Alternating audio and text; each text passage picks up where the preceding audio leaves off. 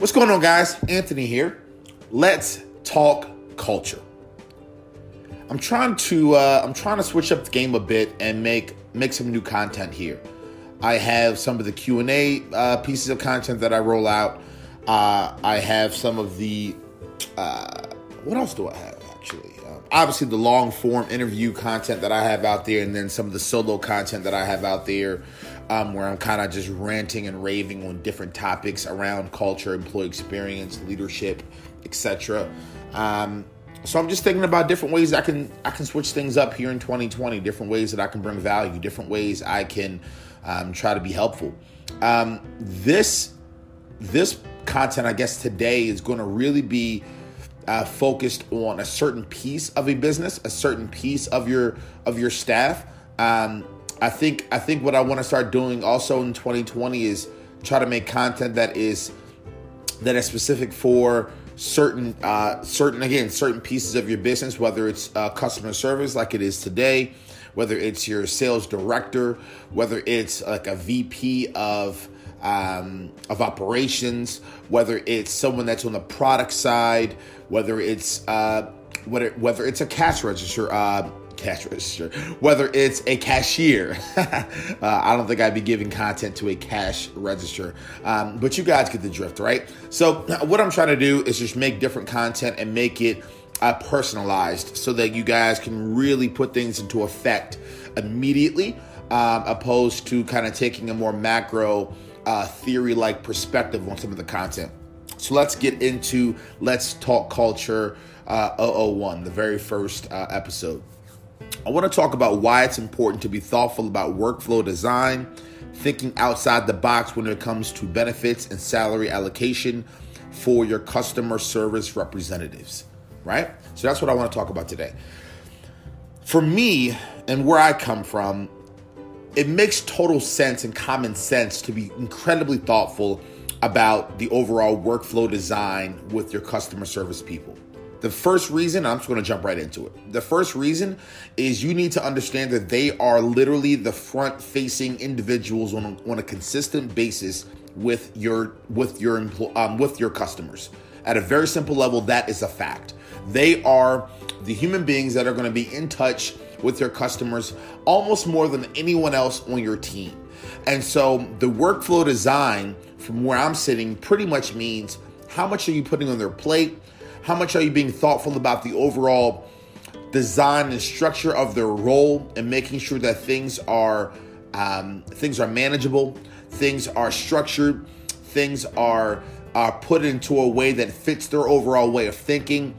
You have enough flexibility with your overall workflow design that it fits a Sally, it fits an Andrew, it fits a David, right? Because everyone thinks differently. And I don't think enough brands and management are thinking about that, right? You know, not everyone has the same capabilities from a mental perspective. Not everyone has the same backgrounds. Not everyone has the same strengths. Not everyone has the same weaknesses. And so I think with your systems, right, whether it's your CRM system, whether it's certain protocols you have with plugging in data, whether it's some of the tech that you're using, you have to make sure that it has enough flexibility, enough unique variables for it to fit each and every person.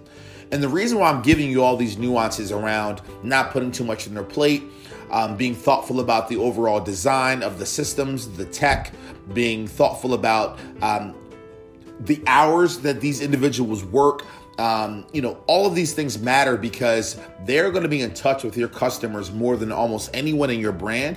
And if they are stressed out, if they are freaking out, if they are annoyed, if they are in a state of discomfort, that's going to show in their face. That's going to show up throughout, the conversation, and customers are going to be able to hear that in their voice. That's going to show up in their ability to think clearly and make smart decisions. That's going to show up with and a lot of different factors, right? I could keep going on about all the different ways that it can show up and be negative. And then obviously I don't have to paint the picture of what that could do for your brand. If you're running a company now that your customers can really make or break the success of the longevity of your brand, and they are front facing with your customer service representatives, and they're talking to your customers nasty, talking to your customer disrespectfully, not very structured and organized, not being very helpful. I'm sure that those customers are not going to be with the brand much longer. I'm just going to throw something out there that I typically don't like to call anyone out, but I'm going to give an example. This isn't necessarily a shot at this company, but it's just the reality. I have a little bit of a history with DoorDash, the company, the delivery company, the delivery service, and their customer service is horrible. Their overall service and the workflow design is very clunky. There are 5, 6, 7, 8 different levels of customer service representatives that I have to go through to get things done. And their overall attitudes are not very polite. Their overall ability to make decisions and understand and comprehend the different complexities of my issues are not very effective. And it's just not a good service. And so it makes my perspective of DoorDash not very good, right? And so that's just a very simple example of what I'm saying is it makes my perspective of their service not good. Thus, I'm slowly over time probably not going to use that service. I may go to a Postmates. I may go to an Uber Eats, or whatever the case is going to be, simply because my experience with customer service was not effective. And our HR leaders, our CEOs, our VP of people, we can impact that. We can make a positive impact on the overall outcomes financially with the business, the overall longevity of customers staying with the brand based off of how we support the customer service, based off how we support the workflow design. And as I was giving that DoorDash example, it really made me start to think about different ways that we can, think thoughtfully about, how are we positioning our customer service to have the ability to make decisions? Every single customer service representative should have a list, literally 1, 2, 3, 4, 5, 6, 7, 8, 9, 10, whatever the case is going to be, of problems that will typically come up and ways to fix those problems without having to get approval. That creates speed. And again, that creates culture. That shows your customer service representatives that you trust them, that there's a level of autonomy throughout their entire company, that there's a level of accountability that will flow throughout their entire company. Culture doesn't just have to be this, this emotional type thing. Culture is not just the company parties. Culture is not just the one-on-ones and getting to know an employee. Culture at a very simple level is what I just said. It's the workflow design. It's giving people autonomy. It's creating systems and behaviors where that autonomy and that trust can flow throughout their entire company, which can create speed, which inevitably will create more dollars for the brand. And so that's another thing that I would say that a lot of companies should think about with workflow design. So that's my perspective on the workflow design and the autonomy and the structure as it pertains to customer service representatives. Now let's talk about thinking outside the box as it pertains to benefits and salary allocation. So let's talk about this, right? Let's go with salary first. I think I talked about this before, and you know what? I'm probably just going to let the cat out the bag. Coming up here in February, we have Jason Fried is going to be the CEO and founder of an amazing platform and an amazing service called Basecamp, is going to be a guest here in mid-February. So I want you guys to get ready for it. If any of you guys have questions, insights, thoughts, perspectives, please email me at anthonyvaughn2015@gmail.com. or at employee1business2@gmail.com. Let me know your thoughts, or you can find me on LinkedIn, Twitter, whatever you guys want to do.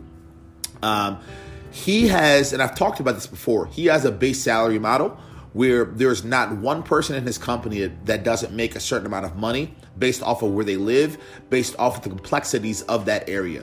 So again, I think I already gave you guys simple examples, but let's say that they were to do this here where I'm living. Here where I'm living in the Harford County area, if one person is making $55,000 to $65,000 a year, they could comfortably afford a nice-sized townhouse and, you know, support themselves at a pretty decent level, right? And so if I were Jason, that would probably be the standard that I would create here in this certain area that I'm living. So that's kind of like the model of what he does. He makes sure that everyone in his company makes a baseline certain amount that is incredibly comfortable for them to live. And he does this because of the psychological elements of it. He does this because he doesn't want people to have to worry about finances, right? He knows the amount of time and stress that it takes to think about those dynamics and how that can pull away from creativity, that can pull away from innovation, that can pull away from the flow of work. So that's something I would probably do for customer service representatives, to be very straight up with you guys. Now, I try not to make these blanket statements, because that really determines the margins in a brand. That really determines where the brand is at the moment financially. But that also determines, you know, what the CEOs and the C-level suite, you know, executives want to do. I've been saying this for a while, guys, and I will continue to say it. I'm a big fan of C-level executives and CEOs taking less money to pull $5,000 to $12,000 off of each person's long-term salary or benefits or, you know, bonuses, and, you know, take that extra 60, 50, 80, 100, 200 grand and spread it throughout your team, because it makes the most sense. Because at the end of the day, yes, you're a C-level executive, your strategies, which is what drives the company forward, but your core level employees is what maintains a brand and what allows your brand to live, right? Because if you only had C-level executives, then what you would really have is a consulting firm of strategy and thoughts and insights, right? You wouldn't have a legitimate product or a service. So I'm a big fan, and I'm imploring every single company that has a customer service representative or two or 15 or 100 or 300, let's pay them well. Let's pay them incredibly well if we can, based off the margins, right? And how do we do that, right? You can do like Jason does, and you can look at where they're living and look at the dynamics there, cost of housing, cost of gas, cost of food, cost of extracurriculars around the community. And, you know, you can populate a number that you know for a fact will give them a chance and a shot at living comfortably. You could also, if you're a smaller brand, reverse engineer each person one by one and, you know, negotiate a number that will fit their personal life. I'm a huge fan of that. The reason why we're doing this again is these customer service representatives are front facing to the brand at a very simple level. That is the truth. That is the reality. And if they are financially feeling good, if they workflow design perspective are feeling good, if these things are happening, you know that their overall behavior and their overall personality and their overall perspective of the brand is going to rise. Thus, their ability to be pleasant, their ability to be nice, ability to be kind, ability to think and have innovation and problem solve is going to spike. It's common sense. It's science. It's a fact. It's the reality. So I would have you guys think about that. And the last thing that I would think about is benefits structure. I want to give tips to companies that don't have a lot of money, because let's talk about that. One of the most effective ways that you guys can create a benefit structure that almost costs no money is through relationships and time. Let me break this down for you guys. Let's say you have 8 customer representatives, right? And they're all between the ages of 19 and 27, okay?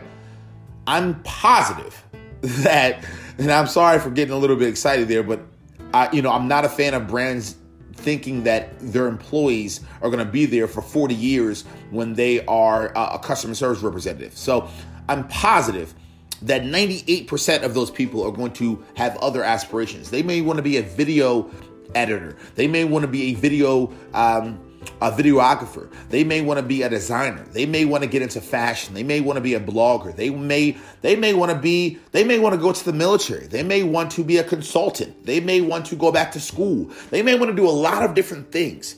I'm a big fan of taking the Chick-fil-A, Burger King model, where they have kind of like the, hey, we'll send you to school and give you money towards a scholarship, but making it even more tangible than that, making it even more personal than that, where I would reverse engineer each one of your 8 customer representatives and figure out what they want to be overall in life and figure out the people they need to meet, the connections they need to have, the information they need to, populate over a course of amount of time.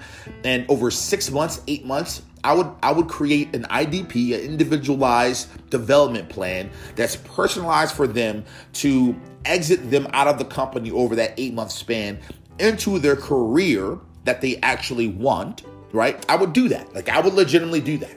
I would do that because I know a couple things would happen. Number one, at a very simple level, and I've talked about this a lot of times throughout the podcast, simply doing this at a very authentic level, they would begin to have conversations with friends and family about what is happening, about how their manager is a freaking boss, how their manager is amazing, how this company is freaking spectacular.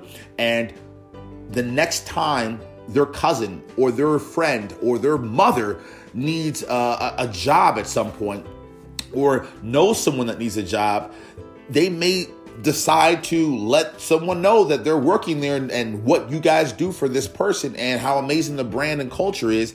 That's really cool, and they should consider that. Like, these things are real. Those type of situations definitely occur. Another reason why this is a good idea is the overall karmic aspect to it. I'm a big believer in this. It just makes good human being sense to help people be in the best positions overall in their life to win, because you never know who they will eventually be. They may be the leader of a vendor or a partner in 12 years that you need to leverage to scale your brand, and now they remember what you did for them 12 years prior, thus the relationship is there, thus you guys can ink a deal faster. You just never know what can happen. I'm just a big fan of this. And there's a lot of other reasons at a very emotional culture, good human being level and perspective to do something like this. It just makes a ton of sense for me. And, and then also, here's another way of looking at it from a benefits perspective. There's a lot of other things that you can do. You can pay attention to the other aspects of their life. Pay attention when their daughter may need a new pair of goggles because you hear them talking about it at the, at the coffee pot in the morning, in the break room. And next thing you know, you come in that 4 hours later, 2 hours later, after you ran to Dick's, and you have a new pair of goggles. Thinking thoughtfully about different things that are happening with their car, with their family members, with their personal sports and music interest, and finding different ways to populate conversations, pay for small things that are correlated to their family that will help them at an emotional level. There are so many little tiny things that you can do from a benefits perspective, right?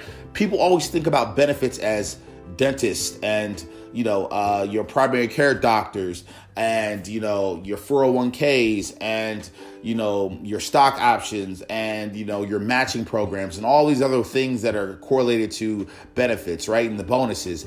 But there are so many other things that you can do that would actually hit home at a much more emotional level that would, at the end of the day, make their overall perspective of the brand at an emotional level be much more positive. And thus those feelings, they move towards behaviors and actual action. Thus more good can happen for the brand in their day-to-day role. And so this was pretty lengthy, but pretty in-depth and pretty practical. So I'm hoping that you guys found value. I'm hoping that you guys enjoyed the first episode of Let's Talk Culture. And hopefully, whether it was the workflow design, whether it was thinking outside the box with benefits, or the salary allocation, I'm hoping that this was super helpful for any brand out there that has customer service representatives, because at the end of the day, it all makes a ton of sense for me, and I'm thinking that it would all make a ton of sense for you. Thanks so much.